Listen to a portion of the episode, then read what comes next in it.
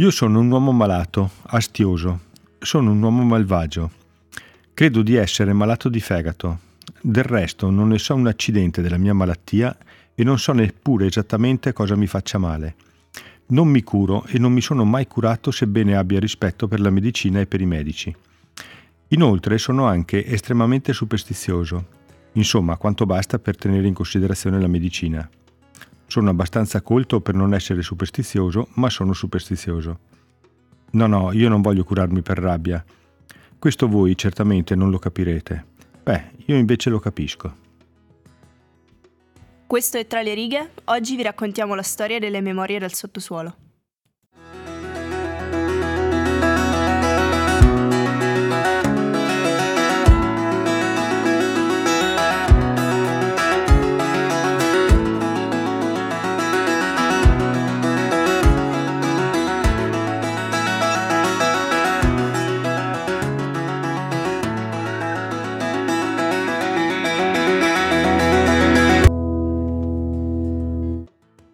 Del sottosuolo, appunto il libro di Dostoevsky di cui vi parliamo oggi, diciamo che possiamo notare un, um, l'esempio più emblematico di introspezione da parte dell'autore russo, che ci racconta un po' una critica sociale raccontata in prima persona.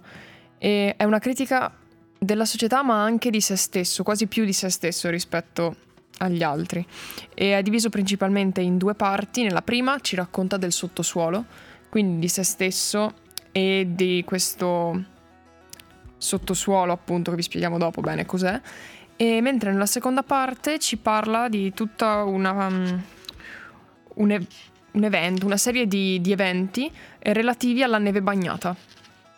Bentornati a una nuova puntata di Tra le righe, siamo Margherita Marzari e Cecilia Passarella e come al solito vi raccontiamo un libro Ve lo presentiamo, questa volta come avete sentito abbiamo scelto Le memorie dal sottosuolo di Fyodor Dostoevsky e mm, continuate ad ascoltare la puntata per scoprire di che forma d'arte parleremo oggi.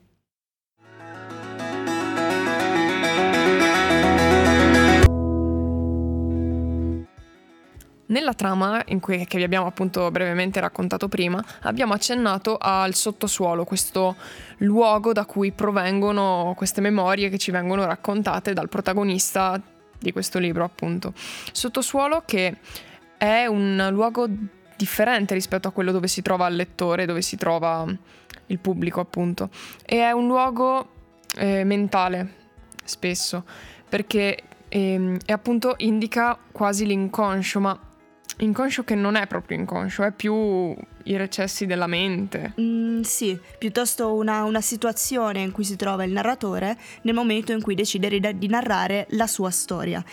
Mm, Nabokov infatti in una postfazione a una particolare edizione del libro definisce Uh, questo sottosuolo anche come um, una tana per topi. Il titolo, oltre che Memorie dal sottosuolo, può essere anche definito anche Memorie da una tana per topi eh, al punto che l'uomo, il narratore della storia, viene anche definito uomo topo, cioè uomo che vive in, eh, in una diciamo, zona in, che rievoca alla memoria una parte del suo animo che è quella più, più scabrosa, potremmo dire. Esatto, più... proprio quella parte che lui eh, definisce come il diciamo. sottosuolo. E, infatti, diciamo che eh, non ha una grande opinione di sé di questo uomo topo in questo libro. Infatti, fondamentalmente si insulta per la maggior parte delle, delle pagine. E, ehm, si insulta e allo stesso tempo tenta di giustificarsi, come se eh, volesse evidenziare le proprie colpe, le proprie, gli aspetti negativi della propria anima e del proprio essere, però allo stesso tempo se ne vergognasse al punto da doverli assolutamente giustificare in qualche modo. E a, a tratti anche ridicolizzare, sembra quasi un, uh, il diario di una persona che soffre di vittimismo, che si rende conto della, della sua cattiveria, della sua piccolezza, della sua mediocrità, ma della quale tenta anche di giustificarsi e uh, con uh, un processo abbastanza autoironizzante tenta, tenta anche di discolparsi e di, spiega, di spiegare al suo pubblico ideale ehm, questo suo modo di essere e di comportarsi. Sembra quasi che dica, io sono una persona orribile, però per favore ditemi che non è vero.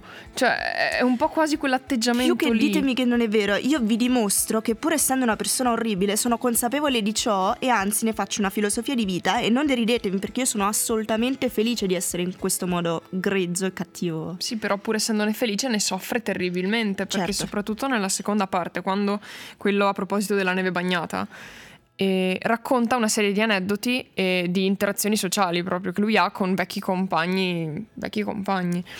E, e lui si comporta malissimo in questa rimpatriata praticamente. E lui è consapevole di comportarsi malissimo e vorrebbe sistemare le cose, però allo stesso tempo si meritano che lui si comporti male e quindi allo stesso tempo ne va orgoglioso.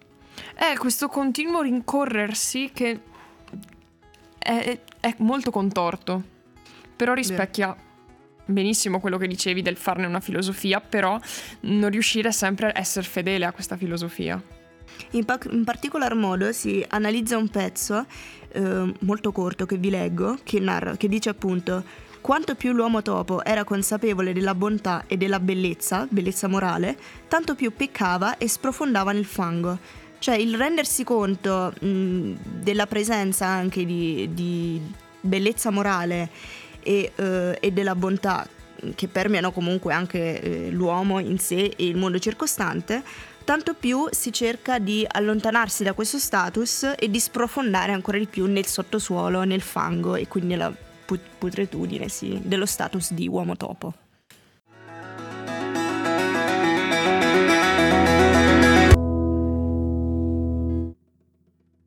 Delle cose che mi ha colpito di più è il difficile rapporto tra menzogna e verità. E, mm, insomma, il rapporto che ha con la sincerità il protagonista del libro di Dostoevsky. Perché eh, scrivendo questo libro sotto forma quasi di.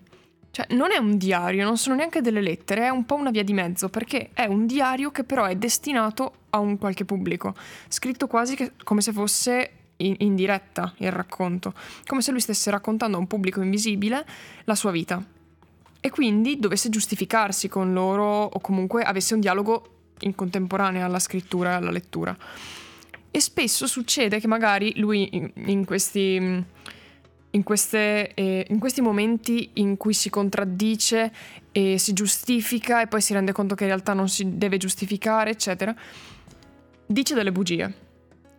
E si interrompe dicendo no, non è vero, sto mentendo. Quindi c'è questa cosa di lui che si giustifica dicendo cose che non sono vere, ma poi si scusa per aver mentito perché in realtà non dovrebbe mentire. È una cosa molto interessante soprattutto perché fa presagire a uno di quelli che è i temi portanti anche del libro, ovvero quello della consapevolezza umana. Ascolteremo adesso un, eh, una delle letture tratte proprio dal settimo capitolo eh, che fa riferimento proprio a questo, mm, questa concezione, diciamo, che ha l'uomo di di autoconsapevolezza e in particolar modo eh, si riflette sul fatto che eh, l'uomo non è seriamente consapevole di quelli che sono i suoi veri interessi, perché altrimenti non agirebbe secondo una logica del tutto illogica che va quindi contro i suoi stessi interessi. Se al, se al tempo stesso però qualcuno o qualcosa o se stesso eh, riuscisse a ehm, fargli capire quali sono i suoi veri interessi, a quel punto eh, riuscirebbe ad agire anche in, ehm, diciamo, in, ehm, in modo da, da realizzarli o da andare a, su- a suo vantaggio, insomma, ad agire a suo vantaggio. E in particolar modo potremmo dire allora che nessun individuo ten- tende ad agire ehm, secondo qualcosa che va a suo svantaggio. E si chiude con una riflessione, ovvero si inizierebbe a far del bene solamente per necessità o perché ce n'è realmente bisogno? Sì, in realtà è molto interessante questa cosa di si comincerebbe a fare il bene se tutti si rendessero conto che questa cosa andrebbe a proprio vantaggio. Perché, tra l'altro, allora ci si può porre un'altra domanda relativa a questa questione. Ma se io agisco per la mia necessità e faccio il bene, tu agisci per la tua necessità e quindi fai il bene per forza. Se, tu, se questa cosa è applicabile a tutti, il bene di tutti è compatibile con il bene di tutti gli altri?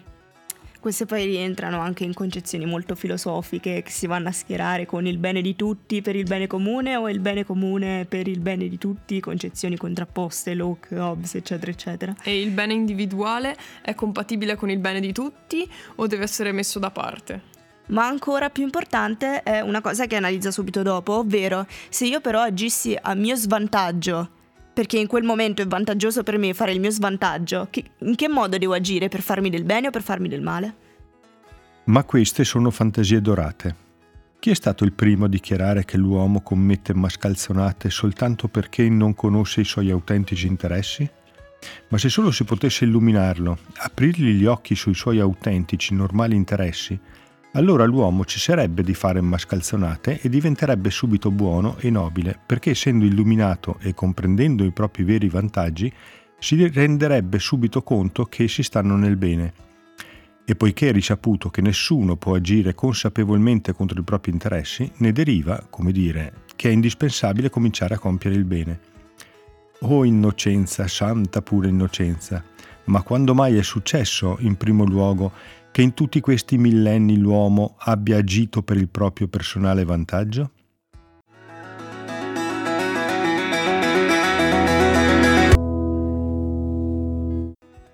Siamo arrivati a parlare di arte e l'artista che vorremmo presentarvi oggi e con cui poi vi sveleremo anche il nesso che c'è tra lui e le memorie del sottosuolo è Nicola Samori, un, aut- un autore, un pittore eh, tuttora vivente ehm, laureato all'Accademia di Belle Arti di Bologna e i cui quadri sono anche stati quotati parecchio, parecchio. Sì. cioè dai 2 ai 25 mila euro circa.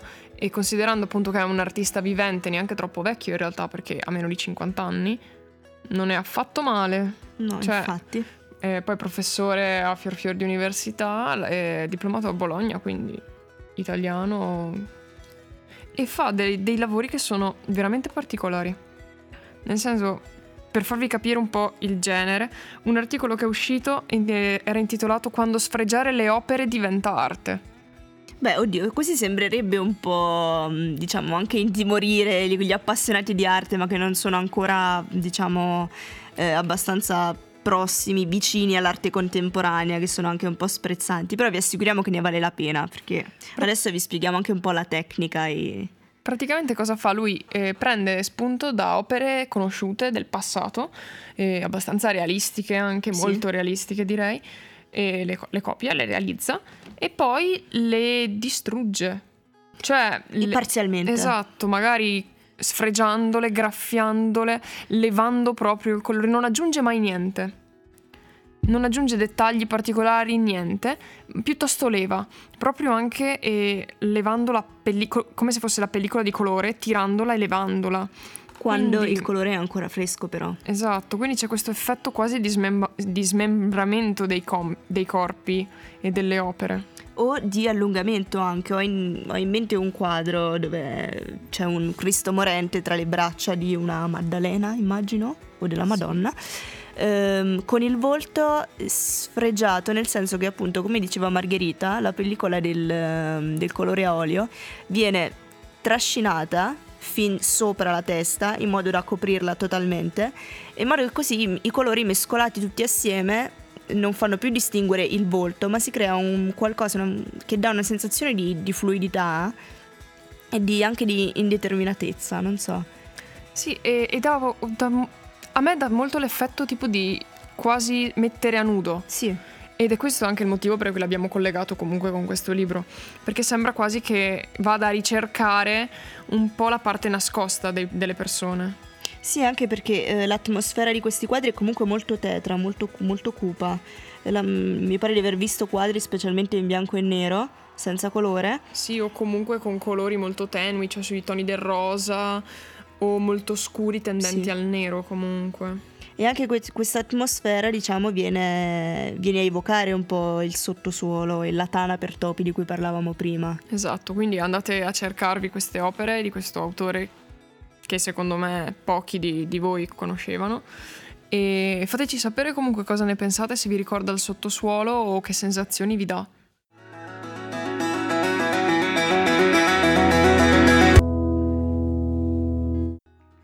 Finisce qui un'altra puntata di Tra le righe. Noi vi esortiamo a leggere il libro che sembra molto complesso, ma in realtà con una lettura o anche una rilettura più attenta dà parecchi spunti di riflessione. Sì, è un libro veramente interessante che eh, vi apre a tanti spunti. E comunque settimana prossima ci risentiamo sempre su Samba Radio con una nuova storia, con una nuova puntata che è eh, Lettera a una professoressa. Assolutamente, quindi vi aspettiamo la prossima settimana sempre alle sei e mezza sintonizzati su Samba Radio. Ciao! Ciao!